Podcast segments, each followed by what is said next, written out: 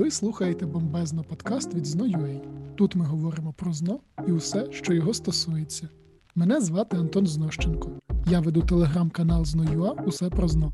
Підписуйтеся, щоб шлях до 200 балів став максимально коротким. Нові епізоди нашого аудіошоу виходять щочетверга на усіх великих платформах. Ми продовжуємо говорити про історію України із Наталею Ауловою. Наталя дипломований історик, склала тест на 200 балів і готує учнів до ЗНО на курсах ЗНО.UA. Наталю, привіт. Привіт, привіт, Антоне. Привіт усім. Наталю, ну як там триває твоя підготовка до ЗНО? Я сподіваюся, що його ніхто нікуди не подіне, не буде ЗНО вихідного дня, і ми все ж таки зможемо його скласти за планом, за графіком. А про яку тему ми сьогодні будемо говорити? Як і обіцяла минулого разу, сьогодні ми поговоримо про руїну. Антоне, які відчуття в тебе виникають, коли ти чуєш цей термін? У мене починає боліти в одному місці, коли я чую про руїну і про те, що зараз буде все дуже-дуже погано. Я, звісно, розумію, що це виправдано, але якось е, ну, народ, come on. Типу, хороша була епоха, люди міняли посади, ну, прощалися з життями. Було весело, не те, що зараз. І там меда хороший. І конкурси цікаві. Дійсно, руїна непростий період як для життя, так і для вивчення, і в більшості асоціюється він із е, чимось або дуже поганим, або асоціюється з тим, що це просто неможливо вивчити. Але сьогодні спробуємо з тобою спростувати ці думки. Давай спробуємо розібратись. Наталю, з чого варто почати знайомство з епохою руїни? Основне, що ми маємо зробити, так це визначитись із причинами та, умовно кажучи, приводом цього процесу. Для цього варто пригадати універсальні причини для війн, повстань та взагалі будь-чого, що відбувалось цю і попередні епохи. Чи пам'ятаєш ти з минулих ефірів, що ми виносили як універсальну причину всього? Звісно, і це дуже красиве слово гніт, тому що воно прямо було такою червоною ниткою усіх подій, які передували повстанню Хмельницького. От, І, в принципі, в мене асоціюється саме епоха руїни так само з цим словом? Фактично так, е, будь-які сфери там завжди відбувається гніт, і е, так само і в цей період, але у нас це тепер скоріш будуть передумови та й, в принципі, умови цього періоду, адже на територіях Гетьманщини на певний час релігійний гніт пропаде. І ми пам'ятаємо, що головним досягненням Хмельниччини було те, що в трьох воєводствах було кріпацтво відмінене. Тимчасово правда, бо все потім буде повертатись на круги свої.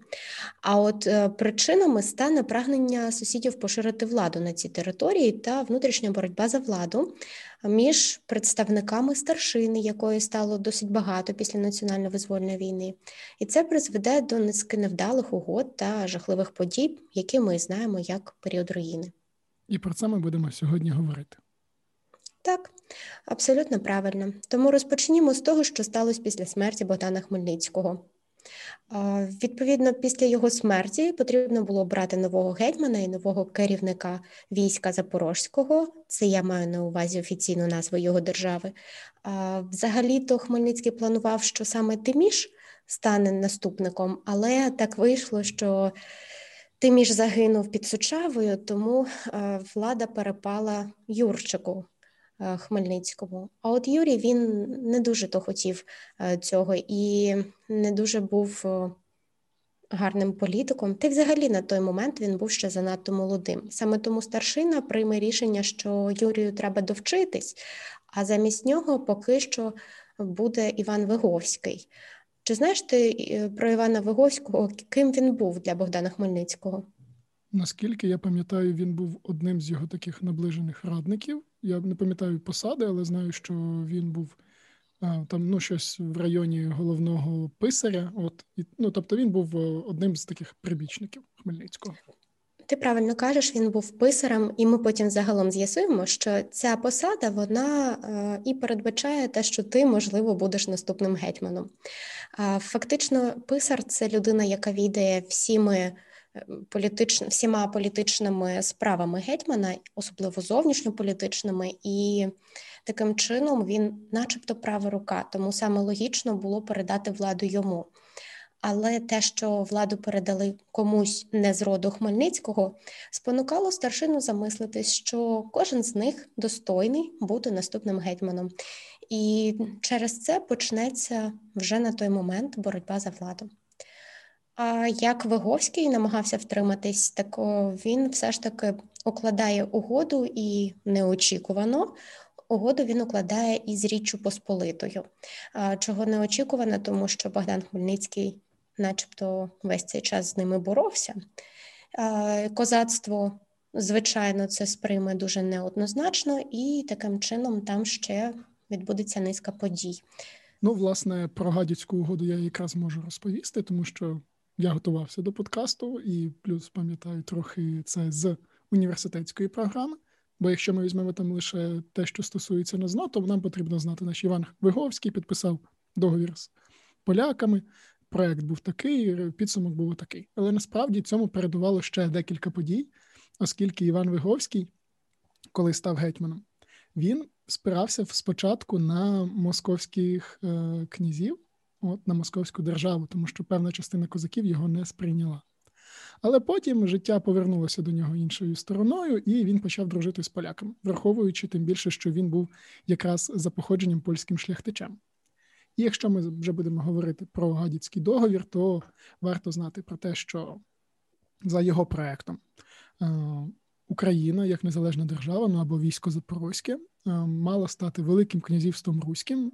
Ну тут аналогія до Великого князівства Литовського, і увійти на рівних правах з Польщею і Литвою до складу федерації. От територія Великого князівства Руського це Київське, Братславське, Чернігівське воєводство з'являється вищий законодавчий орган, це збори депутатів. Виконавча влада належить гетьману, от, і гетьман очолює Збройні сили. З'являються посади канцлера, маршала, підскарбія і судового вищого судового трибуналу, знову ж таки, за аналогією з Річчю Посполитою. Все діловодство ведеться українською мовою, створюється монетний двір для карбування власної монети. І тут, до речі, на майбутнє скажу, що якщо держава карбує власну монету, це прям такий level up для того, щоб е, вважати себе максимально незалежною. Е, армія мала складатися з 30 тисяч козаків, з найманого війська гетьманом, це ще 10 тисяч козаків. На території війська Запорозького заборонялося перебувати польським військам. Коротше, максимально класно для української держави. Проте все це, звісно, так не склалося. Оскільки до того ж там мало виходити так, що православні зрівнювалися в правах з католиками, греко-католицька церква не могла поширюватися на нові території, і Києво-Могилянська академія стала по статусу така ж, як Краківський університет. От, ну, коротше, все дуже-дуже добре за ось таким проектом. Але відбувається ратифікація Сеймом Речі Посполитої цей ця гадяцька унія або гадяцька угода, і все стає зовсім не так прекрасно і райдужно. Ну, по-перше, гетьману не дозволялося приймати іноземні посольства, те саме стосувалося власної валюти. Потрібно було повернути приватним власникам володіння, які були втрачені за Хмельниччини. Козацький реєстр мав складатися з 30 тисяч осіб, а до цього був 60. От, Але козаки звільнялися від сплати податків. От.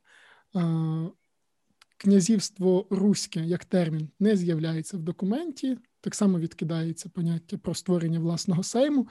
Тобто, вся ось ця велика автономність і фактично незалежність, тобто федеративність устрою, в принципі, ніде не прописана. І в підсумку виходить так, що Велике Князівство Руське насправді просто буде автономною частиною, і то не з супервеликою автономією Речі Посполитої. І, звісно ж, е, піддані Хмель... Хмельницького, хотів сказати, Виговського, люди, які проживали на території війська Запорозького, таким підсумком не були задоволені. Тим більше почнемо з того, що потрібно було договір, то укладали з поляками, з якими от буквально щойно закінчилася війна. Ого, оце ти грунтовно підготувався, але в мене є питання, яке поставить тебе в глухий кут. Угу. Готовий? Ага. А коли ми ще зустрічали назву Велике Князівство Руське? Під час е, польсько-литовської доби, коли говорили про останнього князя Боже, Київського, якщо я не помиляюся. Коротше, за Ольгерда це було. У Свидригайла. Свидригайла. Свидригайла. Угу. У Свидригайла якраз е, його оці формування територіальні так називались. Супер, нічого собі. Я думала, ти вже не пам'ятаєш про це. Хоча ти казав, що Литва це одна з твоїх улюблених тем тому.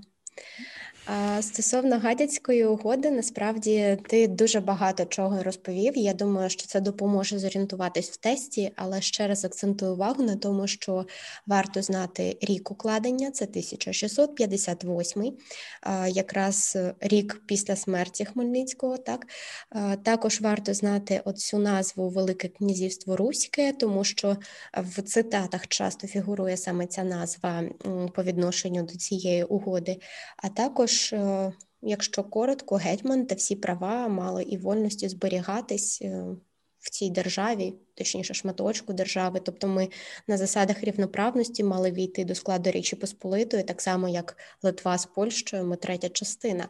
Але такого, звісно, не могло статись, адже ратифікувати, тобто затвердити цю угоду мав Сейм.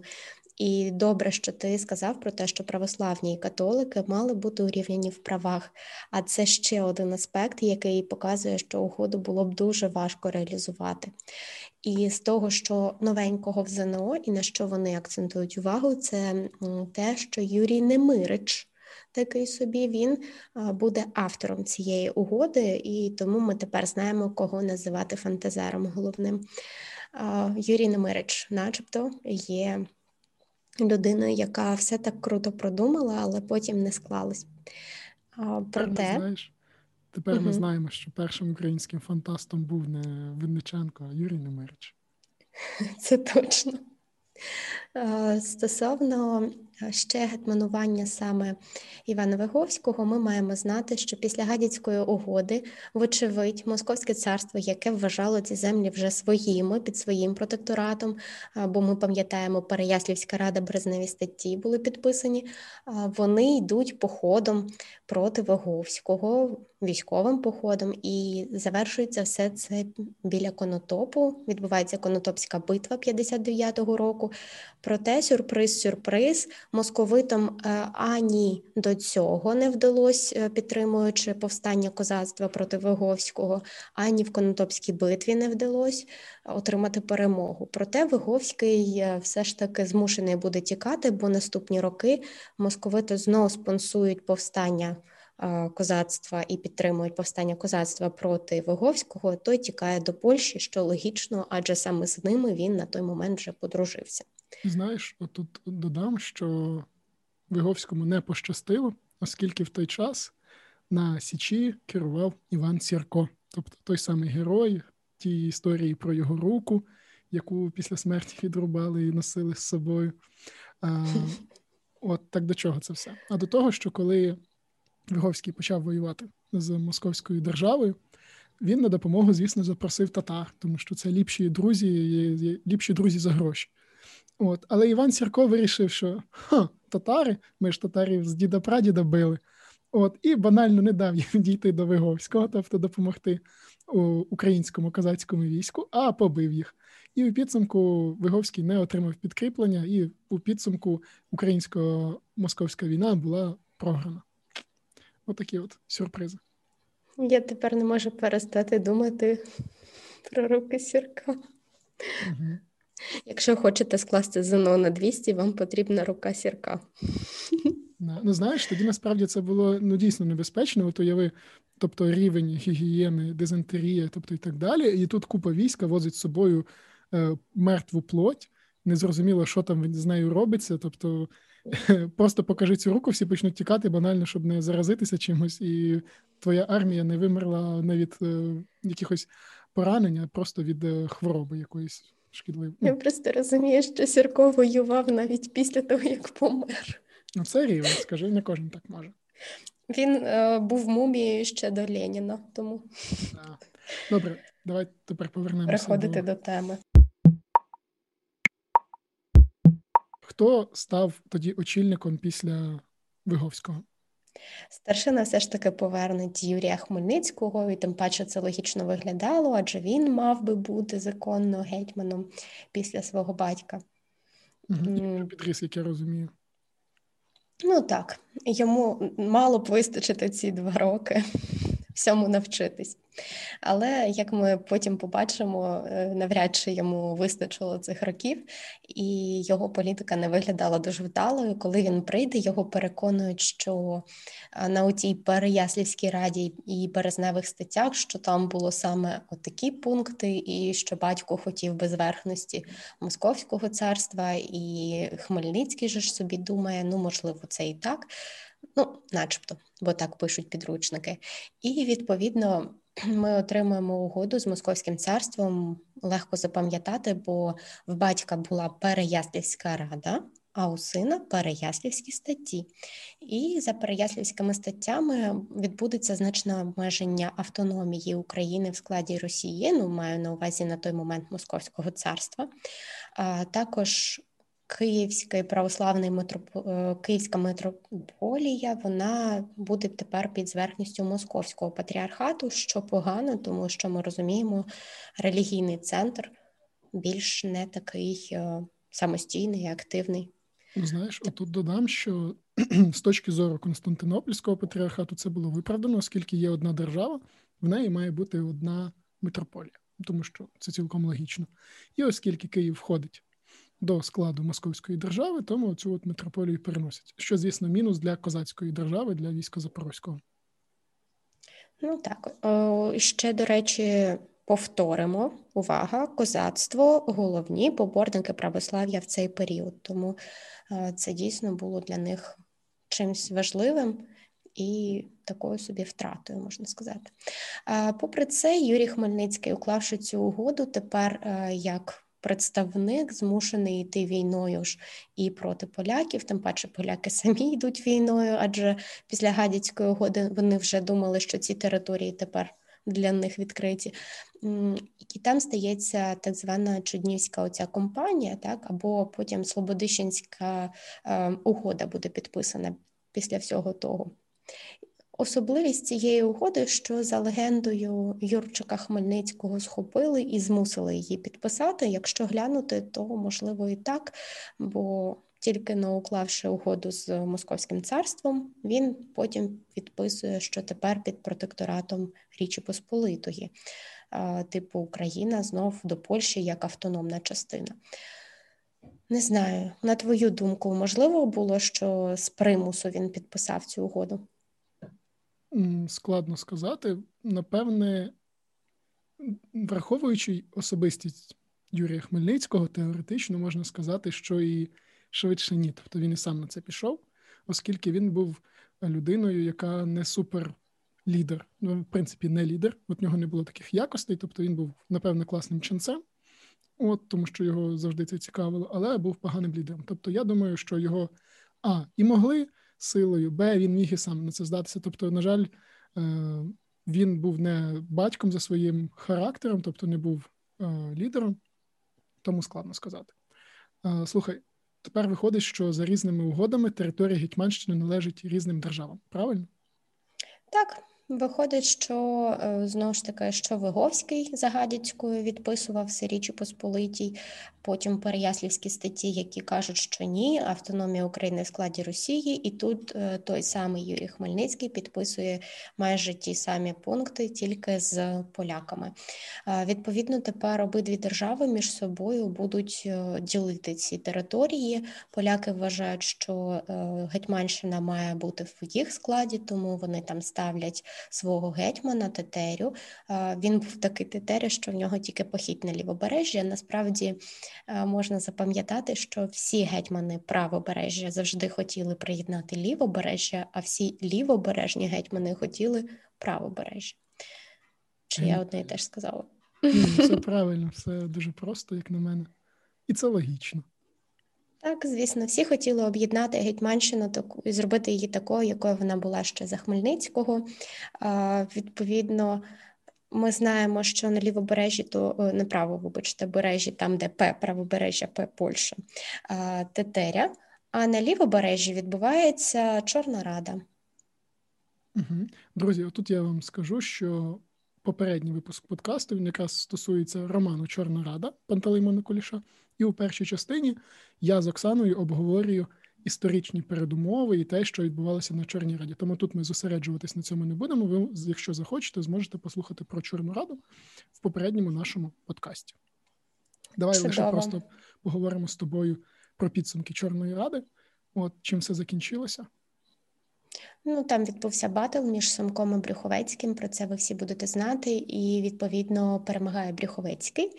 Е, варто пам'ятати ще раз нагадаю, що саме шабля виокремлювало його як гетьмана, і ми маємо знати, що він з'їздить, подивиться на ясні очі царя. Е, ця цитата часто буває в ЗНО в знову ж таки в завданнях з цитатами. А також він укладатиме московські статті. Логічно, якщо він поїхав до царя, то московські статті 65-го року. І ці статті та, в принципі, тут працює загальне правило е, на лівобережжі. Кожні наступні статті гірші за попередні. Е, окрім, звісно, многогрішного, він е, якось намагався виправити цю ситуейшн. Відповідно, московські статті 65-го року обмежували права. Українські землі потрапляли під владу царя, і московські воєводи тепер вже могли втручатись в справи війська Запорозького. І за таких умов уявляєш, як відреагує козацтво? Ну, звісно, негативно, оскільки якщо козацтво було єдиною організованою силою своїми МВС і ЗСУ, то тепер з'являється ще одне МВС і ще одне ЗСУ. І між ними конфлікт. Оце ти, звісно, використав абревіатури, а я думаю, ну мені довелось вивчити. А взагалі, чи всі слухачі знають про що ти сказав зараз? МВС це Міністерство внутрішніх справ, тобто поліція, а ЗСУ це Збройні Сили України, тобто військо. От все. Ото. Ну, я просто як дівчинка знаю, що е, для хлопців, можливо, це ще якось актуально, а дівчата не всі явно знають це. Тепер будуть знати. Да. Просвітлюємо молодь. Отже, Звучить дійсно така угода не дуже, і козацтво відреагує, звісно, негативно. Почнуться повстання проти Бряховецького. Але коли він зрозуміє, що московський цар збирається взагалі прибирати тут якусь автономію, взагалі якісь права і ще гірше зробити, то він і сам підтримує козаків, які поставали проти нього. Фактично він з ними спробує зорганізувати повстання проти московського царя, але завершиться все тим, що його просто буде схоплено і вбито. Ну а потім ми маємо ще розібрати, що було напередодні цих повстань. Фактично, Річ Посполита і Москва, які розуміли, що за угодами і тим, і тим належать ці території. Вони е, розуміли, що в них є спільні зовнішні супротивники. Вони знову ж таки намагаються офіційно домовитись і поділять е, наші території за Андрухівською угодою. Слухай, тут я можу, до речі, розповісти трохи про Андрухівську угоду або там Андрухівське перемир'я, ще як його називають. Почну з того, що воно було укладене в 1667 році і було цілком виправдане для свого часу, оскільки в однієї держави був договір з козаками, в іншої держави був договір з козаками, і ці договори говорили про одне і те ж, але мали зовсім е, різні, мали зовсім різних власників. Тобто там одні вважали, що територія. Там польська, інші вважали, що територія вже московська, і поляки з московитами такі подумали: блін, а навіщо нам спілкуватися з козаками, якщо ми можемо один на один поговорити і все вирішити, а просто їх поставити перед фактом. І що вони в принципі і зробили? Вони підписали договір у селі Андрусів біля Смоленська. Договір підписувався на 13,5 років, і, власне, він йшов всупереч договорів України і Росії, які підписувались Хмельницькими і Брюховецьким.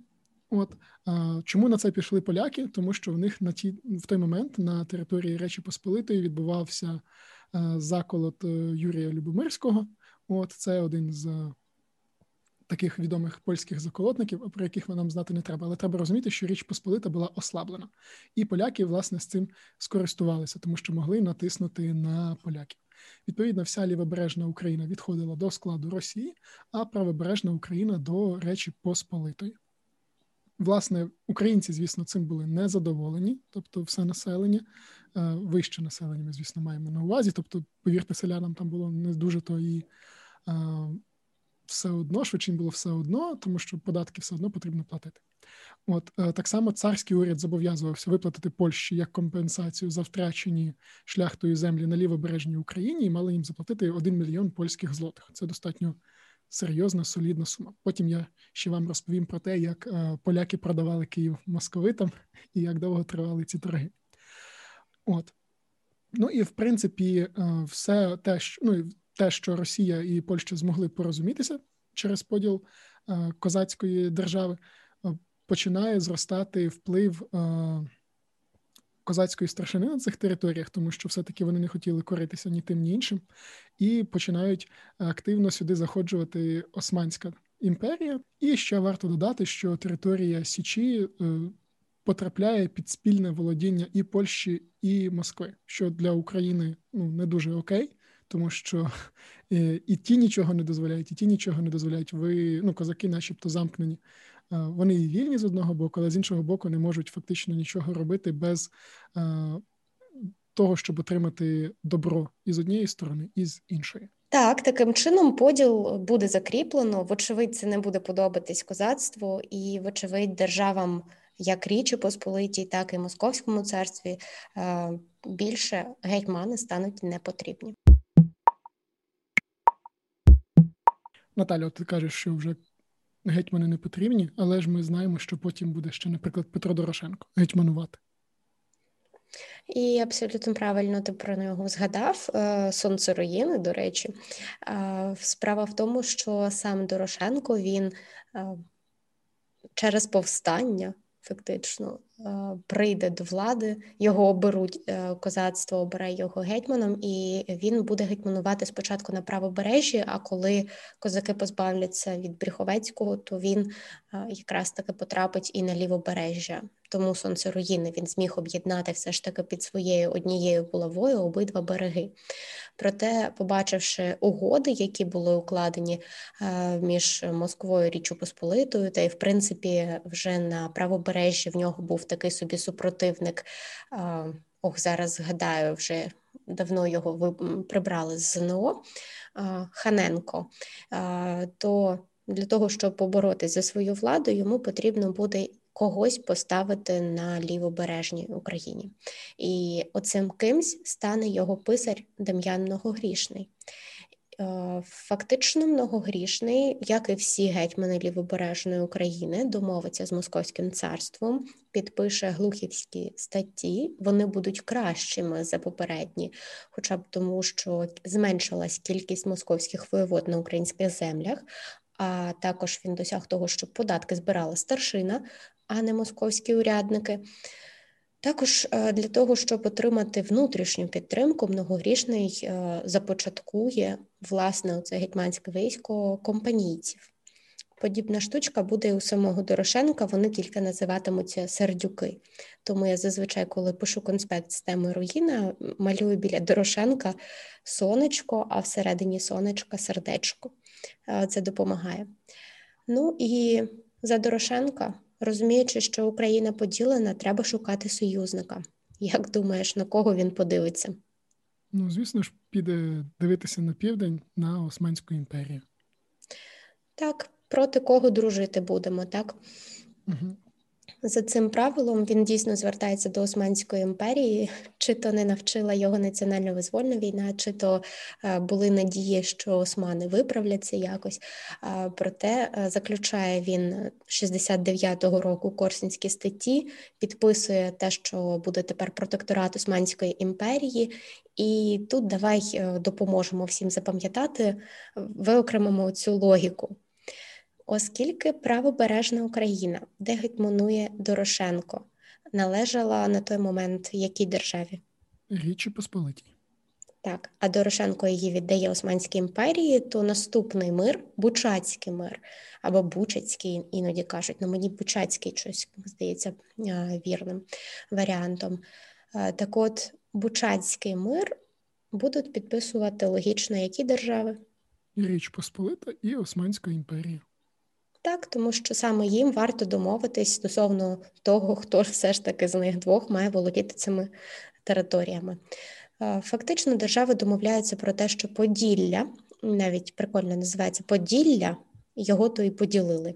Да? Поділля е, буде територіями Османської імперії, Братславщина та Південна Київщина буде віддана Дорошенку під протекторатом Османської імперії, але Річ Посполита збереже більшу частину земель за собою. Угу. Окей, тепер вже все стало супер зрозуміло. У нас є, значить, правобережна Україна, де Річ Посполита, є Поділля, де Османська імперія, і є лівобережна Україна, де Москва. Правильно? Так, абсолютно правильно. І тепер ми отримуємо наступну ситуацію.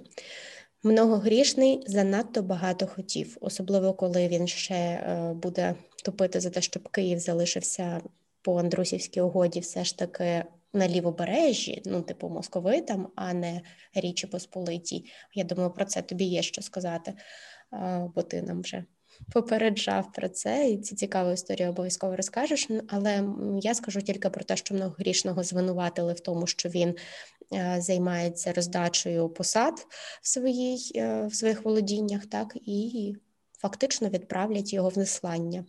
А наступним гетьманом лівобережної України стане Самойлович, який тепер буде проти Дорошенка боротись. Знаєш, тут на рахунок многогрішно скажу, що бізнес є бізнес. Типу, не дарма ж він став головним, щоб не заробляти тепер. Можливо. Добре, і чим запам'ятався вже Самойлович? Самойловича ми будемо вчити завдяки конотопським статтям. Дуже класно запам'ятовується, адже лівобережжя, в принципі, ми запам'ятовуємо з того, що у Виговського з московитами була конотопська битва на початку руїни, а в кінці руїни в нас у Самойловича конотопські статті. Ну, типу, і там, і там конотоп. Угу.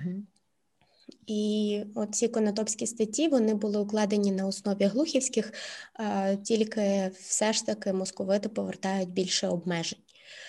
Далі Самойлович буде боротись з Дорошенком, і ще там буде в нього такий захід великий згін. Це було переселення з правого обережжя на лівобережжя. На карті обов'язково зверніть увагу на цю позначку умовну, там заштриховані, здається, території чи просто обведені біля Дніпра. Це було для того, щоб послабити економічно ці зони, щоб опір зменшити. Ну і ще Самойловича ми вчимо завдяки Кримському походу 87-го року, після якого Самойлович перестане бути гетьманом, адже його звинуватять в провалі цього походу. Далі тоді ми вже з'ясували, що на лівому березі був Самойлович, який зробив великий згін. От потім пішов Кримський похід в 87-му році, 1687 році, і він провалився. А що в цей час було на правому березі? От е, чим займалася там Османська імперія, в як у владі якої були власне Поділля? До Османської імперії ще варто згадати про сонце руїни. Не дарма він ага. тут багато чого робив. Так, повернемось на правобережжя. За Дорошенка скажемо, що він дуже шляхетно, можливо, а можливо, розумно, не знаю, як правильно все це поєднати, описати, вчинив. Адже коли війська Самойловича спонсовані, звісно, ну з огляду на те, ким е, він був ставлеником якої держави, так він був, коли війська Самойловича оточили Чигирин, Дорошенко, як е, воїн, який вже повоювати багато встиг, розумів, Чигирин буде взято і поруйновано. Для того, щоб цього не сталося, адже все ж таки це гетьманська столиця, столиця Хмельницького, він просто здає булаву, здає місто. І він тоді присягає московському цареві. До речі, невеличка цікавинка. Я не знаю, чи можна це вважати помстою крізь віки, але можливо. Пра-пра-пра. Внучка, здається, так, Дорошенка. Це ота Наталя, яка буде дружиною великого руського поета, якого вб'ють через те, що хтось її там образив. Ну, ні, не хтось, фактично, ми знаємо. Хто її? Гончарову? Так, це вона. Ага. Уяви собі. О, так. Сильно. Ну, можливо, кому буде цікаво, і хто не знає, хто така Наталя Гончарова, просто загугліть, і ви все зрозумієте. Пропишіть Пушкін. Просто спочатку спочатку Пушкін, почніть взяла з нього. За, взяла за спойлер, але тупо все. Окей. Ну, хочеш, виріш. Добре. Повертаємося до пра-пра-пра-пра-пра, але він ще живий. Е, Так. За Дорошенка він присягне московському цареві, отримає там володіння і посаду і буде жити в московському царстві. А замість нього на цих землях новим гетьманом. Ну, спочатку, все ж таки, мав би бути Самойлович, проте це дуже не подобалось. Вгадай, кому? Москві? Ні, що Самойлович ну, Московський. Полякам не подобалось, але в них там були вже території, та й договір з Москвою в них був. Ну, тоді в нас залишається третій гравець Османська імперія. Так, е, ці території були під е, все ж таки зверхністю Османської імперії, і е, зрозуміло було, що Москва не залишиться тільки на цих територіях, а вони почнуть розширювати володіння і на правобережжі також, і підуть проти Османської імперії, тим паче враховуючи, що з Річчю Посполитою вони на певний час домовились. Тому е, османи вирішують, що їм треба представника, який побореться і отримує владу і завоює столицю. І хто міг би бути кращий, ніж на той момент е, монах, здається, Гедеон він був. Угу, Так, Гедеон. Ну, от е, чим монах Гедеон, якого ви всі прекрасно знаєте під ім'ям Юрій Хмельницький. Вони дістають того Юрія Хмельницького, називають його князем Сарматії, Е, бо треба, можливо, було якесь прикольне йому прізвисько. І отож, князь Сарматії Юрій Хмельницький разом з турецькими військами йде на Чигирин в Чигиринський похід.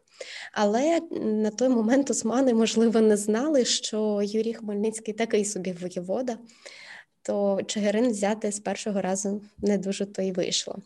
Вдруге, вже командували турецькими військами е, все ж таки турецькі воєводи. І тоді з другого разу Чигирин було взято поруйновано. Фактично, ми наслідками цих походів, як і будь-яких воєнних походів, буде спустошення і поруйнування значне. І довгий час ця територія правобережної України вона залишалась мега економічно слабкою і мало заселеною. Ну, звісно, це ж уяви там з 48-го року постійно відбуваються якісь бої. Тобто нормальним господарством ти займатися там банально не можеш. Так. Я думаю, це вплинуло значно. Хоча потім все ж таки ці території економічно відновляться, і ми це будемо розбирати в 19 вже столітті. Ну так, да, пройшло трошки більше 150 років. Завжди потрібен час. А е, кому потрібен був не тільки час, а й договір, так це Московському царству Османській імперії. Тепер е, оті володіння, які мали б бути е, московськими, адже саме Лович завоював ці території після Чигирин-Чигирин. Так, ой, мами Чигирин-Чигирин. Ми їх вчимо. Після Чигиринських цих походів вони тепер османські, і, вочевидь, домовлятись між собою мають Московське царство і Османська імперія. Знаєш, як називався договір? А, Між московським. Так, Бахчисарайський це мирний договір 1681 року. Угу. А, Ну, його особливість це, можливо, період, на який він заключався, так?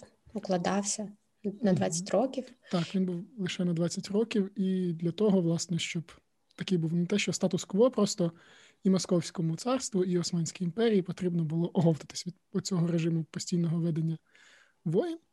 От, І, власне, він такий от закінчив цей період е, воєн постійних між Османською імперією і Московською державою.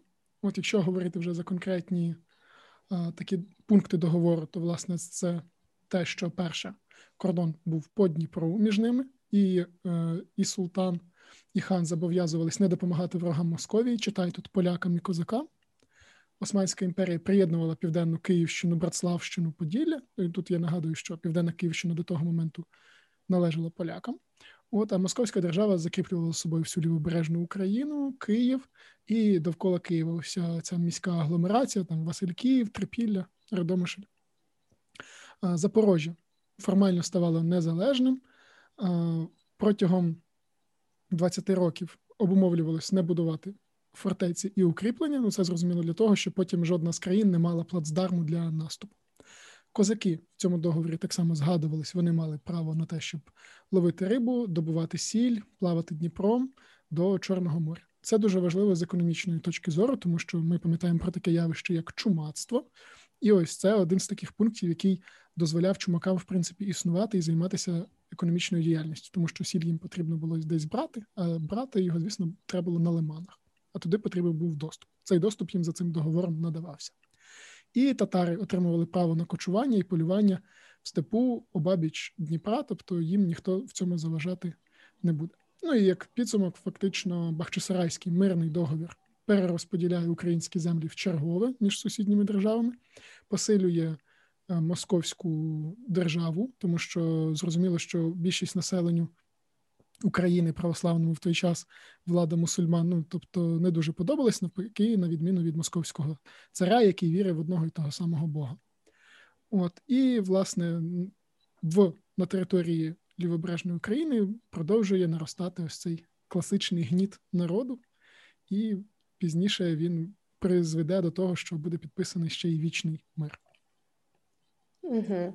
А за вічний мир ми тут розуміємо, вочевидь, що ділити тепер території мають між собою Річ Посполита і Москва, бо саме вони тепер е, там Андрусів перестав вже діяти, саме час підписати щось нове.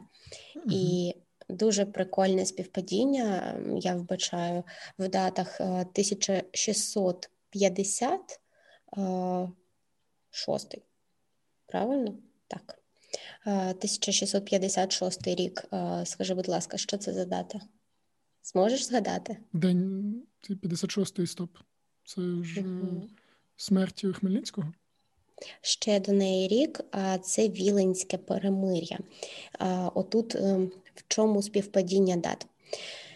1656 це коли дві шістки типу Річ Посполита і Москва, вони затисли п'ятірку на п'яти гривнях на зображений Хмельницький. Бо Річ Посполита і Москва ну не за спиною. Я думаю, що Хмельницький розумів, що така угода буде. Просто він розраховував, що до нього там, хоч запитаються щось. Відповідно, там Хмельницький потрапляє в цю пастку. А тут вічний мир, 1686 вісімку. Якщо її розгорнути і покласти горизонтально, це знак нескінченності угу. яку можна ну, трошки, якщо перекрутити поняття, то можна порівняти з вічність, нескінченність, і таким чином вічний мир це коли вісімка між двома шістками, а шістки в нас, як ми вже зрозуміли, Річ Посполита і Москва. Я собі таким чином ці дати запам'ятала. Ну, Це достатньо зручно. Ну, якщо тепер пройтися по умовах, то просто потрібно розуміти, що оскільки Москва домовилася з османами їм фактично залишилось домовитися лише з поляками, тому що це були ті суб'єкти права, які мали якісь претензії на українські землі в той час. І Річ Посполита пішла на ці домовленості, тому що їй вже ну, ну повірте, 30 років оце довбатися, ну теж вже нікого ну, особливо не тішить. І в підсумку до чого вони домовились? Ну, по-перше, Річ Посполита визнавала за Московським царством лівобережну Україну, Київ, Запоріжжя і Чернігово Сіверську землю з Черніговом і Стародубом. Річ Посполита не просто віддавала Київ, вона його продавала. Вона отримувала 146 тисяч рублів компенсації за відмову від претензій на Київ. Про це я трошки пізніше ще скажу, тому що історія, як на мене, дуже цікава. Північна Київщина, Волинь, Галичина відходила до Речі Посполитої, тобто майже вся ну, велика частина правобережної України. Територія Південної Київщини, Братславщини, вона стала такою нейтральною територією, тобто про те, про що я говорив попередньо можна було там, не можна було будувати фортеці, проте можна було туди туди ж їздити по сіль, пійма, ловити рибу і так далі, але там не можна було фактично жити. Уряд Речі Посполитої обіцяв надати православним свободу віросповідання, а московський уряд обіцяв їх захищати. Поділля залишалося під владою Османської імперії. От е, Московське царство анулювало попередні договори з Османською імперією і вступило до антиосманської священної ліги. От і після цього, пам'ятаєте, от ми говорили щойно, що вони, начебто, не мають воювати, але відбуваються вже кримські походи в 1687-89 роках. От. І, власне, за це все, ну, якщо ми говоримо про вічний мир, тобто основні зрозуміло, тобто відбувся остаточний, ну майже остаточний поділ земель. Тепер повернуся до історії про те, як е, Київ продавали і Київ купували. От спочатку е, Москва мала там тимчасово володіти Києвом за умовами Андрусівського перемир'я, але пізніше вони сказали: типу, не хочеться нам віддавати Київ, все-таки це вотчина одвічного сударя нашого. І майже 20 років затягували передачу, е, чекали якихось сприятливих умов, які дозволять їм або втримати Київ, або дуже вигідно його якось або продати, або ще щось. Вони навіть е, фактично казали полякам, що якщо ви підете війною, ми Київ все одно віддавати не будемо. Тобто, як вони е, казали, от цитую, не вступимо без крові. От і відповідно полякам було запропоновано краще, давайте ми за вам заплатимо, щоб не було менших проблем. В поляків в той час була проблема, тобто їм потрібні були гроші і військова підтримка, і вони почали домовлятися. Як е, тоді Москва сказала, типу, по братській дружбі і любві, Саме так я цитую документ 1686 року. Цей платіж було типу про платіж було домовлено, і починали домовлятися.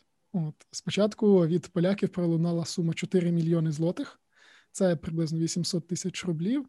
Щоб ви розуміли, це орієнтовно півбюджету річного московського царства. Тобто ніхто таку суму платити ну, не був готовий.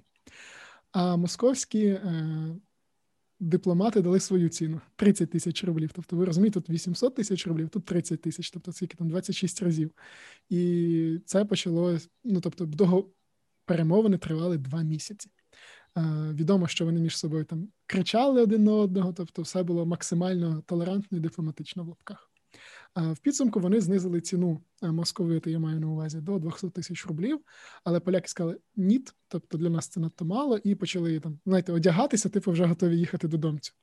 Але ну тобто вони збиралися і через тиждень заявили, що згодні на суму 150 тисяч рублів, і ще два тижні перемовин, і знову 146 тисяч рублів. Фактично, Московщина заплатила 10% свого річного бюджету за те, щоб володіти Києвом, і таким чином положення про купівлю було укладено в 1686 році і було однією з частин вічного миру. І що цікаво, гроші передали трьома траншами, тобто там було, якщо не помиляюся, 7 тонн срібла. От і московити дуже боялися, що всі гроші підуть на військові потреби поляків і почнеться нова війна, і фактично вони самі спонсорнуть е, своїх е, ворогів, але все виявилось значно банальніше. Е, гроші поділили між собою польські магнати. Ось така от історія. Хотіла б я бути польським магнатом ну, і отримати думаю... хоч трошки срібла з тих сім. Ну нічого, Наталю, все потрошки. Зате ти живеш зараз і можеш зробити е, вакцину від грипу, а вони від цього помирали. Так що дивись на це з іншого боку. В тебе надто багато благ, заради яких не варто жертвувати сімома тоннами срібла. Це знаєш, як е, мрія дитинства знайти е, скарби наливайки, руку сірка. Ага. І забрати депозит е, полуботка з англійського банку. Я поняв тебе. Ну, я сподіваюся, що е, хто-небудь, хто знайде скарби, поділиться з нами всіма. Благо, тепер є такі закони державні, хоча я думаю, гроші так до нас і не дійдуть. На жаль, і це гарний історичний приклад того, що не завжди. А точніше, завжди гроші ділять не ті, хто мав би їх ділити. Ну, то таке так історично склалось. Про комунізм а, поговоримо ми... пізніше. Угу.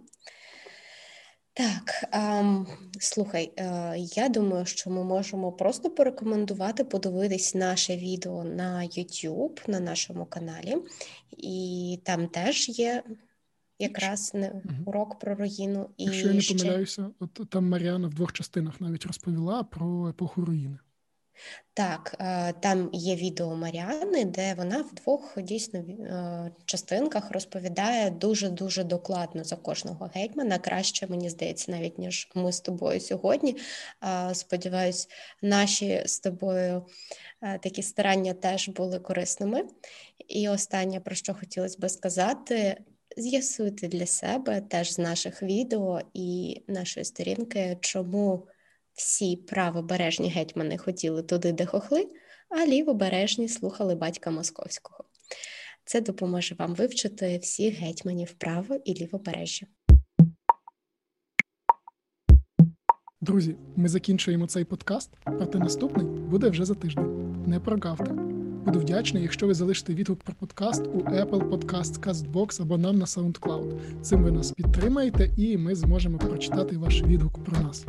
Я нагадую, що сьогодні для вас спілкувалися Антон та Наталя, і ви слухали бомбезно подкаст від Зною.ua. Почуємося, Па-па!